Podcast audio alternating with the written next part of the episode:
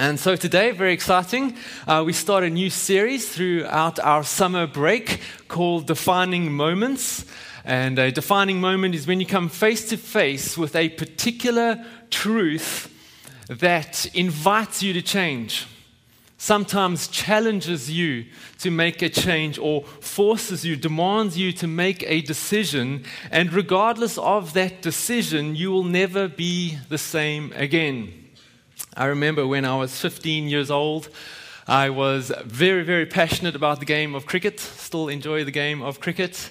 And um, I mean, I, I, pretty much ate cricket, slept cricket, played cricket, you name it. Um, but then, unfortunately, during a, a cricket match, I uh, badly injured my back.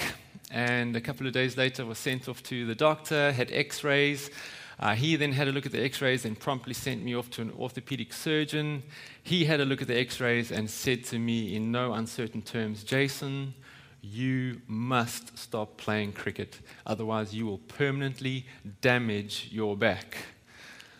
Now, being a 15 year old, passionate about cricket, obviously I didn't listen and uh, continued to play. And uh, the pain got more and more, worse and worse. And uh, I remember in high school, we, uh, our high school has, was, was three stories high. And uh, between classes, you had to trek your way to the various classes. And I was always late for my classes because I had such bad referred pain down my legs that I couldn't get up the stairs. And so I would arrive late every class and I'd get in trouble for every class until eventually I just couldn't take the pain anymore and I had to listen to the truth about what the doctor had said or what my body was saying to me. And so I stopped, which then, in that defining moment, led me on a trajectory to find my ultimate passion in life our Lord and Savior, and to preach and teach His word. And so, I, in a way, I'm so grateful to the Lord that I did pick up that injury because I shuddered to think where I would be without that injury. I shuddered to think of not knowing Him and not being able to preach and teach His word. And so, maybe you've had similar experiences. Maybe. Um, uh, maybe a friend has given you advice, or, uh, and, and, you know it was true, uh, you know it was the right thing to do, uh, but you ignored it, and then maybe a couple of days, couple of months, maybe even a year or two later, you're thinking, oh, if only I had listened to Bob's advice or Sue's advice, I wouldn't be in this situation. I wouldn't, be, I wouldn't have these consequences. And so you're filled with all of this regret.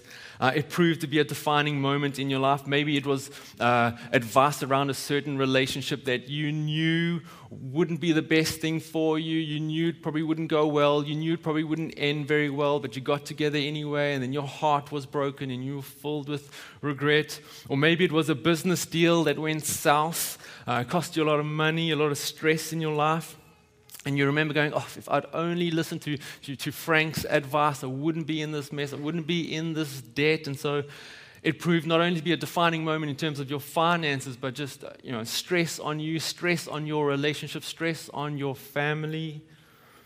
Or maybe it was something you ordered on Amazon.com and you, your husband or your wife said don't buy it, your friend said don't buy it, and now you've got a pair of shoes that are way too small for you, or you've got this thing in the kitchen that's just taking up space, and you're like, oh, why did I buy that? Why did I spend so much money on that?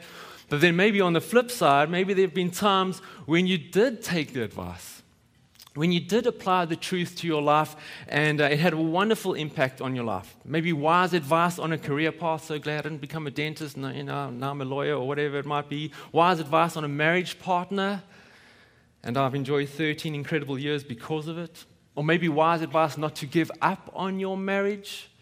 Maybe wise advice on how to turn around your marriage, or how to raise your children, or where to invest your money. Good advice or truth that has proved to be a defining moment in your life as you look back. So, what we're going to be doing this morning, or for this our series, is we're going to kind of be hopping around the four Gospels Matthew, Mark, Luke, and John. And we're going to be looking at Jesus' interactions with various individuals or various groups of people. And in each situation, Jesus presents them or even confronts them or challenges them with a particular truth, a particular truth that would prove to be a defining moment in their life, whether they accept it or not. Truths that offer freedom, truths that offer forgiveness, truths that offer hope, truths that offer a new way of life, a new way of living. And so our story today that kind of kicks off our series, kind of, kind of like the foundational launch pad for our series. Jesus talks to a group of Jews and offers them freedom. He confronts them with a truth on how to be truly free.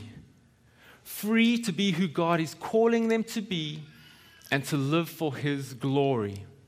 And this, this ultimately is the definition of biblical freedom free from our limitations, free from our in- inhibitions to be who God is calling us to be and to live for His glory, which always results in our good.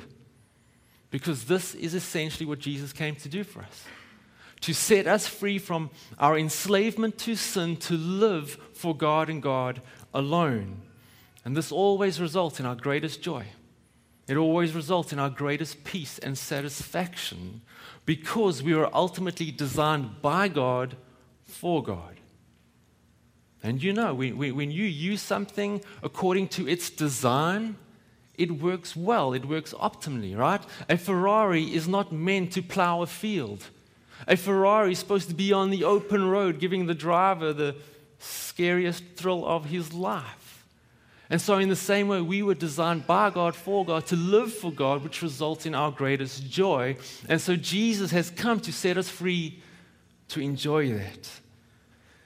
So, the question we are asking this morning is how do we experience that? How do we experience this true freedom that Jesus offers? And so, Jesus presents this truth to these Jews and let's see how they respond in this defining moment. So it's quite a lengthy passage, so we're not going to read it in, in one big shot. We're going to split it up under those four headings that you can find on the flip side of your, your, of your bulletin. If you didn't get one, we'll put them up on screen. They go like this. To live in true freedom means to abide in Jesus' word. That's kind of foundation for our sermon. And then it means to expose or be aware of culture's deception, means to expose religious deception, and then finally means to expose spiritual deception. Now, don't worry, not all of those points are the same length. In fact, the last two are very short and punchy, so we will still get out of here with the coffee being hot. So here we go. Point number one to live in true freedom means to abide in Jesus' word. You can go ahead in your Bibles and find John, Matthew, Mark, Luke, John, John chapter 8. That's where we're going to be camping out uh, this morning. Um, so you can click on it. If you have a device, you're welcome to use the Bibles in front of you or in a row. In your row, there might be a free Bible. If or it is a free Bible. If you don't have a Bible, you're welcome to take it home. Uh, please Use it, devour it, because as you are going to see, it is instrumental in us experiencing this freedom.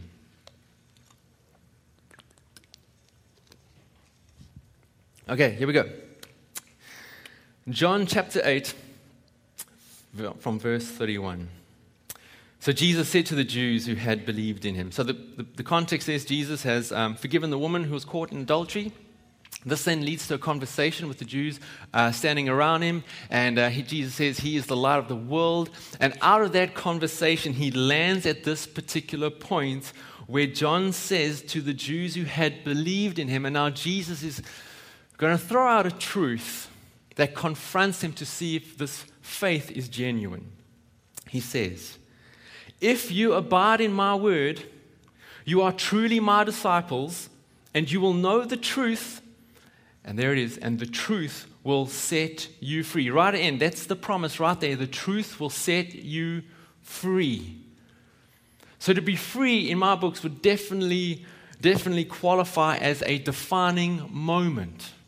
And so we need to ask some questions of what Jesus is saying so as to ensure that we continue to experience this freedom or ensure that we begin to experience this freedom. So the first question is why does he start off with if? If immediately tells us that this whole statement here is a condition. If you do this, it will prove this, it will show this, it will demonstrate that. So he says, If you abide in my word, it will prove, show, demonstrate that you are a true disciple. Notice that he uses the word truly, because I believe there are three types of disciples or three types of believers And I think a believer and a disciple is one and the same thing. I don't make a distinction between them. You don't become a believer and then a disciple of Jesus.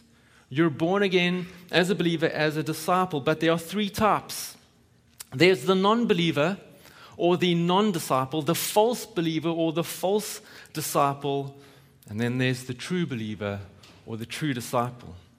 And so, a false believer or a false disciple genuinely believes that he or she is a believer of Jesus until they are confronted by a truth that they disagree with, that they, are, that they just can't stomach. And so they push back and they fall away. They've never experienced true saving faith in Jesus, but maybe rather like the idea of Jesus. Or maybe they enjoy the fellowship of the church, the, the love and the acceptance in, in the community of believers. And so the test here then is this Can you abide in Jesus' word? The fruit of true faith, the fruit of being a true disciple, uh, disciple is that you can abide in Jesus' word. Which then brings us to the next question what exactly does that word abide mean? Other translations use the word continue. If you continue in my word, meaning it becomes a way of life, it becomes a lifestyle. Other translations might use the word continually or, or to hold or to remain. Are we remaining in his word? Are we not tempted to look elsewhere for truth, elsewhere to look for meaning and purpose for our lives? But rather we are remaining rooted, continually absorbing, learning, living by His Word, which then proves, shows that we are genuine believers, genuine disciples. Have a look at this. John Piper, he explains the unique implications of abiding in Jesus and His Word. He says this Abide means never ceasing to be persuaded by its truth and never elevating any other truth above it. Abide means never ceasing to be attracted by its beauty and value, and never seeing anything as more beautiful or more valuable or more attractive than the Word and the Lord it reveals. So then, because of that, let's clarify what he means by Word. I know I'm nitpicking here a little bit, but this is important. Notice it's singular, it's not words. If Jesus had said words, we could go, well, well, well Jesus, which words are you talking about? The, the ones that we had five minutes ago, the ones we had around the campfire last night? Which words, conversation are you talking about?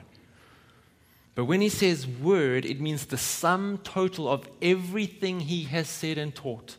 It is the sum total of everything who he is, in other words, and has done, because everything he says points to the fact that he is the Lord and Savior of the world. So, what are the ramifications of that? What if you do have true saving faith? It results in you abiding in His Word, and it begins to display that you are a disciple of Jesus. What, is, what are the ramifications for your life? Have a look at verse 32 again. He says, And you will know the truth, and the truth will set you free. You will know the truth, sunrise. And so we're thinking, oh gosh, do we have to become all like nerdy theologians, you know, all intellectual and heady and cognitive? Not exactly.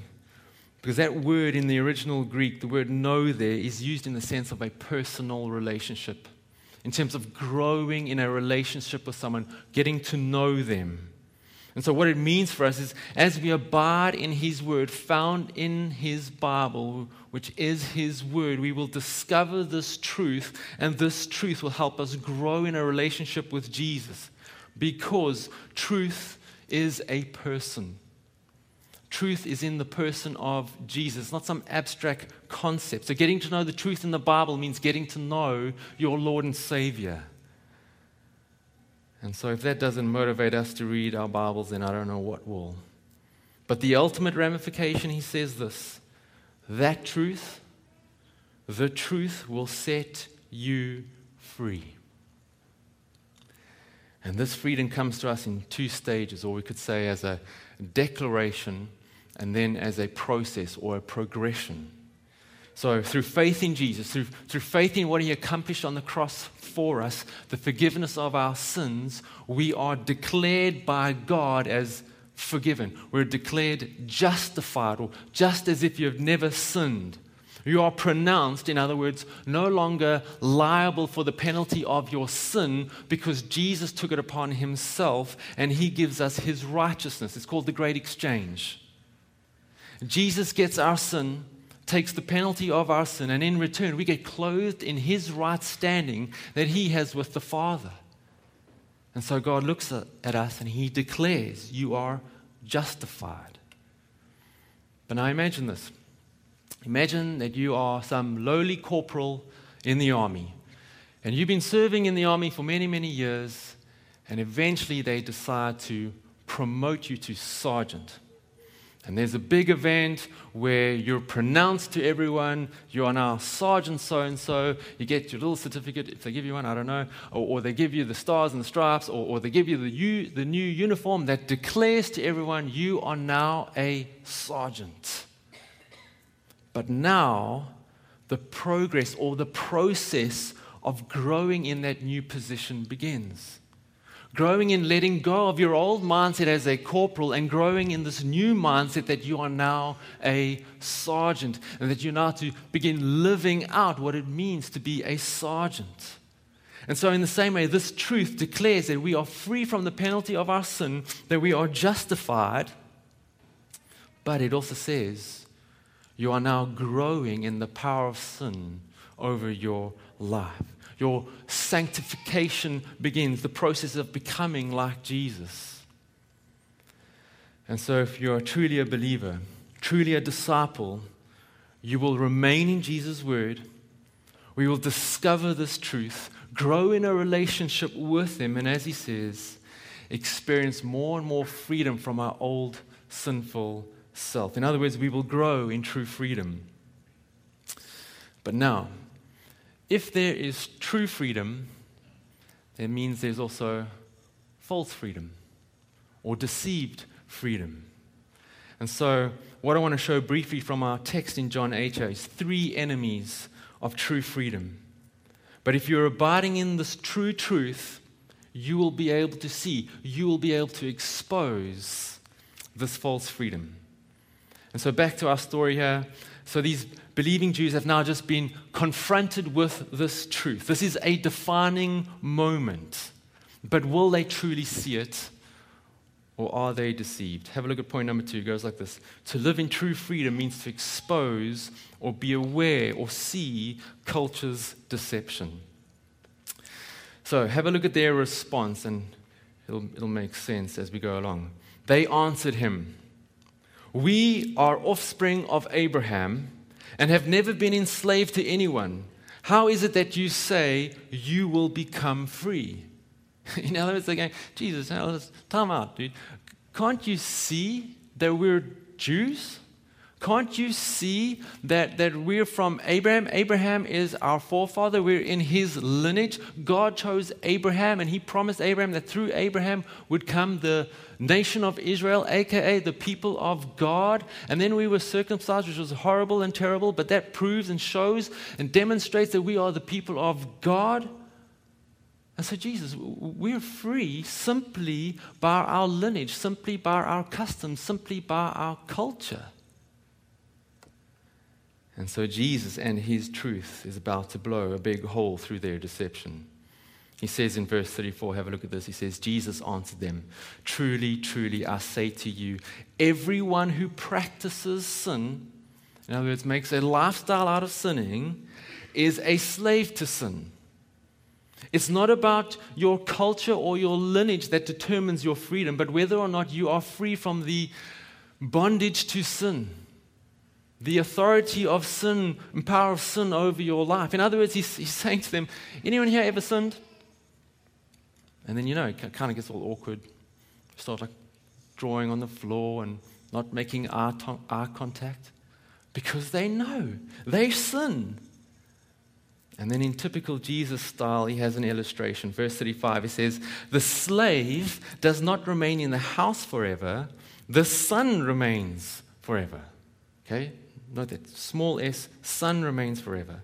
So, verse 36, if the Son, capital S, Jesus, Son, sets you free, you will be free indeed. So, what's going on is that they, they genuinely believed that they were the people of God in God's house. God's house there represents God's kingdom, God's family, the church. And so they believe that there are sons in God's house simply because Abraham is their father and they're circumcised. But Jesus is saying, well, wait a minute. If you make a practice of sinning, it proves that you're not a son but a slave. And according to the illustration, a slave does not remain in the house forever. Slaves have no ownership. Sons, daughters have ownership because it's their home. And now he's about to prove that they're not sons. He's clearly going to show them that their lineage and their culture has nothing to do with their freedom. Verse 37, have a look at this. He says, I know that you are offspring of Abraham, yet you seek to kill me because my word finds no place in you. remember, that's what he's saying. You need to abide in my word. But he's saying, because my words find no place in you. I speak of what I've seen with my father, and you do what you have heard from your father. Now, just put verse 38 somewhere. We're going to come back to that in our last point. But here's what he's saying. He's saying, listen, guys, I know, I know that you are physically descendants of Abraham, but internally I can see, because I'm Jesus, I can see that you want to kill me. You have murderous intentions toward me, which show me that that's the fruit of slavery to sin, not a godly fruit. Therefore, you guys are slaves. You're not free. Paul sums it up so well to the Galatians. The Galatians were a bunch of Christians uh, who had experienced the freedom in Christ, but now were tempted to go back to the old covenant, back to observing the law, back to circumcision to show or so as to be right with God. And so Paul writes to them in chapter 5, verse 1. He says, For freedom Christ has set us free on the cross. Past tense. For freedom Christ has set us free. Stand firm, therefore, and do not submit again to a yoke of slavery. Don't, don't submit again to the yoke of a works based salvation. He goes on, he says, verse 2 Look, I, Paul, say to you that if you accept circumcision, in other words, if you accept what, what culture determines is free, or what your lineage determines is free, or, or you as a child of God, then he says this Christ will be of no advantage to you. What Jesus went through on the cross for you is of no advantage. What Paul is doing is he's, discussing the role of the old covenant law as it relates to the new covenant that Jesus ushered in through his death and resurrection. He argues here that the that Jewish circumcision is only an outward sign of being set apart to God. However, his argument is if the heart is sinful, then physical circumcision is of no avail. There's no point to it. A circumcised body and a, and a sinful heart, they're, they're kind of at, at loggerheads to each other. So he's saying, rather than focusing on the external, focus on the heart. And that's what God does. He focuses on our hearts, our internal condition. And it's only Jesus who can set us free from our sin by changing our sinful hearts, circumcising our hearts, regenerating our hearts so that we might live now for God and His glory.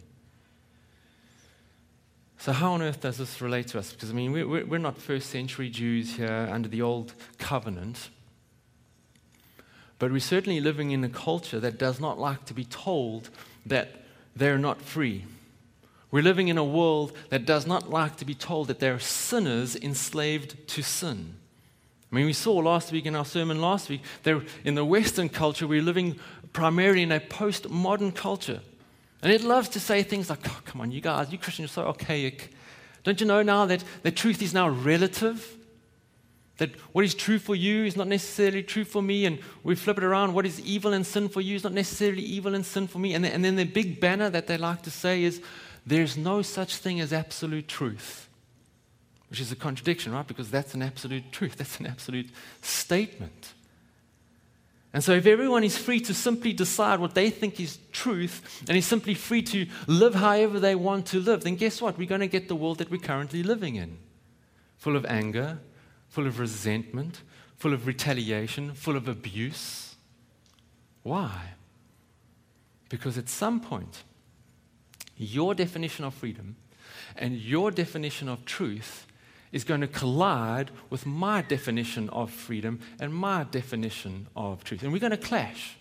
There might be even a war. And the main reason why we're going to clash because Jesus says we are all sinners. Sin is going to be the main motivation under everything we do, and it's going to influence all of our decisions, most notably selfishness. That's a big sin. And so please get see the heart of what Jesus is saying towards these Jews and towards this world that is so blinded and enslaved by sin. Look at verse 35 and 36 again. He says, The slave does not remain in the house forever, the son remains forever. He's saying, Guys, I don't want you to be slaves. I want you to be in the house. I want you to be a son in the house forever. And how do they become that? Verse 36 So if the Son sets you free, you will be free indeed. You will become a son or daughter in the house. Saying, guys, I'm right here. This is your defining moment. Don't look to your culture, what it defines as truth and freedom. Look at the fruit of your culture. Look at what I'm promising. I'm here. I will, I will set you free. That's the promise from Jesus. If you abide in His word, if you have faith in who He is, He is saying this you will never, ever be enslaved to sin. You will be free indeed. Now, let me just talk quickly to the, the Christian here who's struggling with sin. Because maybe after seeing this, maybe you're afraid that you're a slave. And according to Jesus, you're therefore not a son, and, in, and uh, son not in the house, but rather a slave, he says, who does not remain in the house. The fact that you are worried about it is a good sign. That tells me that you do not want to sin that tells me you want to be free and you want to live for God's glory. That tells me you are a son or daughter in God's house. That tells me that Jesus' truth is in you and is empowered by the Holy Spirit, who says to you every time you sin, every time we trip up, says, Hey, that's not who we are anymore. We're a son we're a daughter in God's house. Let's get up. Let's repent. Let's go that way instead. Paul says it this way Romans 6, verse 22. But now that you have been set free from sin and have become slaves of God, notice past tense, comma, the fruit from that the fruit you get leads to sanctification and its end, eternal life. Right? Remember what we said in the first point. You have, past tense, been declared justified, free from the penalty of your sin because you are forgiven. But now, the fruit of having that declaration over you is you now grow in sanctification. You now the process of overcoming the power of sin in your life now begins. This means that we won't be perfect, but as we grow in this truth and our, our, understanding of this truth and in our relationship with Jesus, we will experience more and more victory over sin. You won't make a practice of sinning, like Jesus says, yeah, but you'll make a practice of saying no to your sin and yes to Jesus. Listen to me. You are a son or daughter of God in his house, not because of your performance against your sin, but because of Jesus' performance against your sin on the cross. That immediately qualifies you as his son or his daughter. So now, back to the story. Do these guys get it? Is this going to be an amazing defining moment for them? Are they going to repent? Are they going to abide in Jesus' word? Let's have a look at the last two deceptions quickly. Number three, to live in true freedom means to expose a religious mindset or religious deception here. So, unfortunately, here comes their next rebuttal to Jesus and his truth. Verse 41, they say, They said to him, We were not born of sexual immorality. We have one Father, even God. Notice they now, now like dropped the whole Abraham thing and they've gone straight for God, Father. But you see what they're, what they're doing here. They're, they're, firstly, they attack Jesus personally. They take the moral high ground, the moral high road, and they say, well, Jesus will, at least we weren't, we weren't born out of wedlock. We weren't, I don't know if I can say this in church, but we're not bastards because that's what the word means. Don't fire me. I'm just, that's what the word means. So they take this moral high ground, like, hey, Jesus, we heard about how you were born. They don't, they don't get the divine birth of our Lord and Savior. So they take this moral high ground by saying we, we weren't conceived by a sexually immoral act. Then they go on to say that they have one father, citing God as, a, as their father, meaning through their obedience to the law, the Mosaic law, which is, by the way, is impossible to adhere to, they, they're saying they're right with God, therefore they can call him father. So don't be deceived into thinking that by a religious and moralistic mindset that you are free, that you can call God your father. Because listen, the Old Testament law, the Mosaic law, shows, it demonstrates God's righteous requirements and at the same time exposes how bad we are, how sinful we are, because there's just no ways that we can live according to those laws consistently. Rather, Paul says that the law is our school teacher. It points us to the fact that we need a Savior. And that Savior is standing right there in front of them. He says that He will set them free. If He sets you free, you are free indeed. Any other way leads to more slavery and more deception. The last deception goes like this To live in true freedom means to expose spiritual deception. Now, Jesus tells them, wow, this is not going to be a defining moment that will radically free them for the rest of their lives this next part is going to be harsh. But this is what we do here at Sunrise, right? We have a high view of Scripture. We preach expositionally, that's almost verse by verse, just unpacking what God is saying to us through His Word, because we want to preach the whole counsel of God, because the whole counsel of God, His Word, sets us free, right? That means there are some hard parts. So He's going to tell them now who their true father is. Have a look at verse 44. He says, You are of your father, the devil, and your will is to do your father's desires. How does he know that? Because they have murderous intentions towards him. He was a murderer from the beginning and has nothing to do with the truth because there is no truth in him. When he lies, he speaks out of his own character, for he is a liar and the father of lies. But because I tell the truth, you do not believe me. Which one of you convicts me of sin? If I tell the truth, why do you not believe me? Whoever is of God hears the words of God. The reason why you do not hear them is that you are not of God. So I've come up with a new uh, theological term I thought, you know, all these fancy theologians, they come up with these massive big words like soteriology and pneumatology, and they write big books like this on those things. So I've come up with my own. I'm going to write a book called What's Your Ofness? Because in this portion of text, I don't know if you picked it up, Jesus exposes their true spiritual condition or their ofness.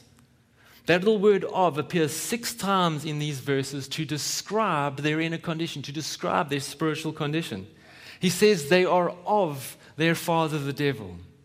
The reason why they do not believe him, the reason why they're not hearing his words is because they're not of God. He says those who are of God hear and believe what Jesus is saying.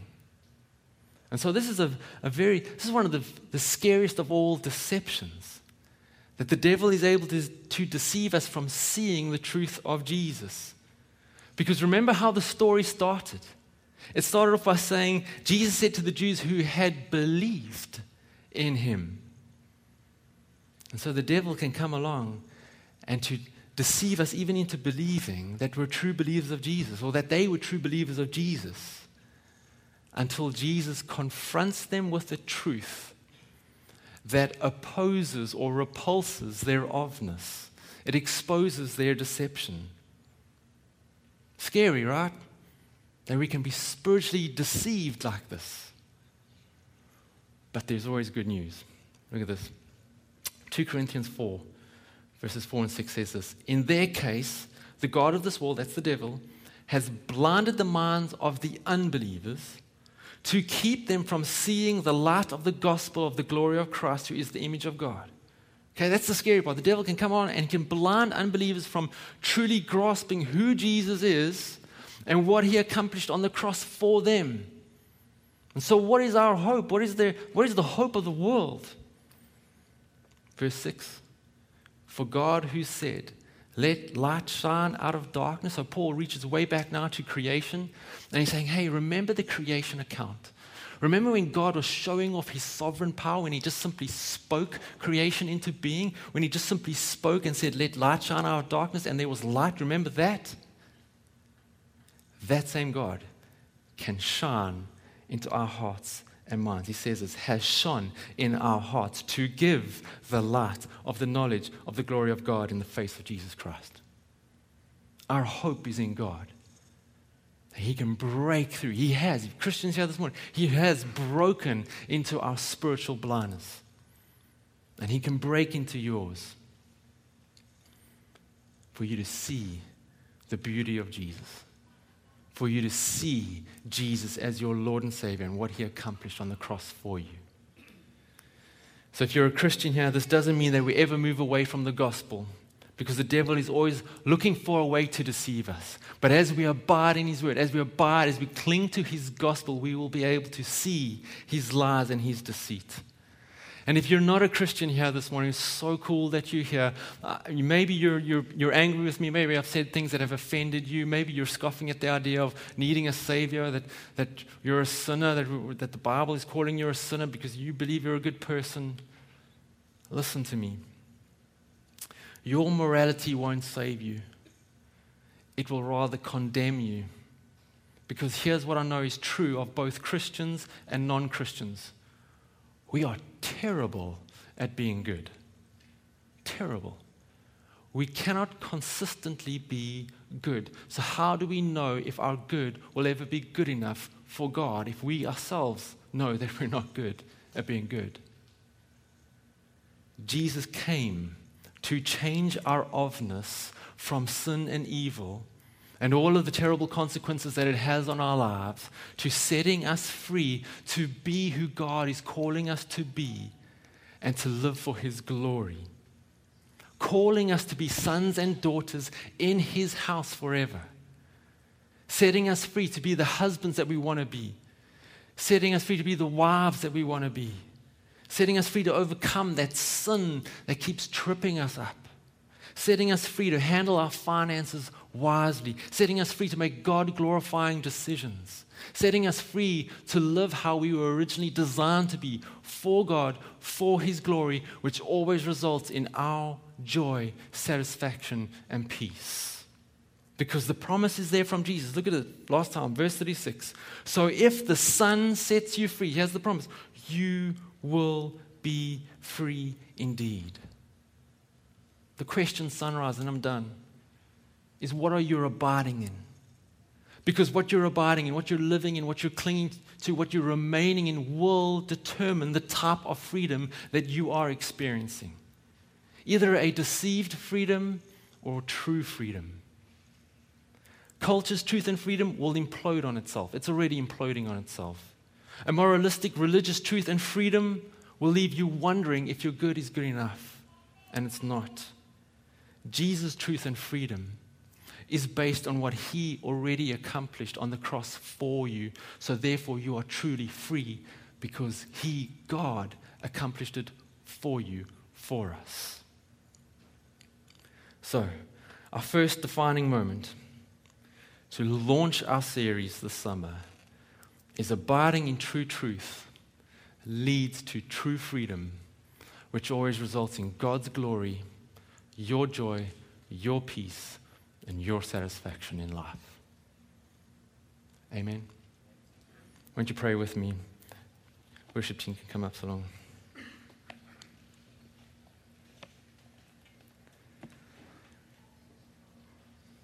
Lord Jesus, I ask of that so much of you right now. That everyone sitting here this morning would be a challenge to be more in your word, abiding in your word, and clinging to that promise that your truth is found in there. That as we abide in that truth, we will see you more and more We'll grow in a relationship with you more and more. We will see and begin to experience the truth of what you accomplished on the cross for us. And we will begin to live in that freedom that you bought for us on the cross in our place. I pray especially right now, Jesus, for those who are really struggling, struggling with sinful consequences, struggling with a particular sin, struggling with wrong thoughts about who they are, who have been downtrodden by the devil, going through hard trials, would you lift their gaze? Would you spiritually lift their gaze right now to see you, Jesus, to see your truth and abide in it, cling to it? Cling to that promise that if the Son sets you free, you will be free indeed. In your name, amen.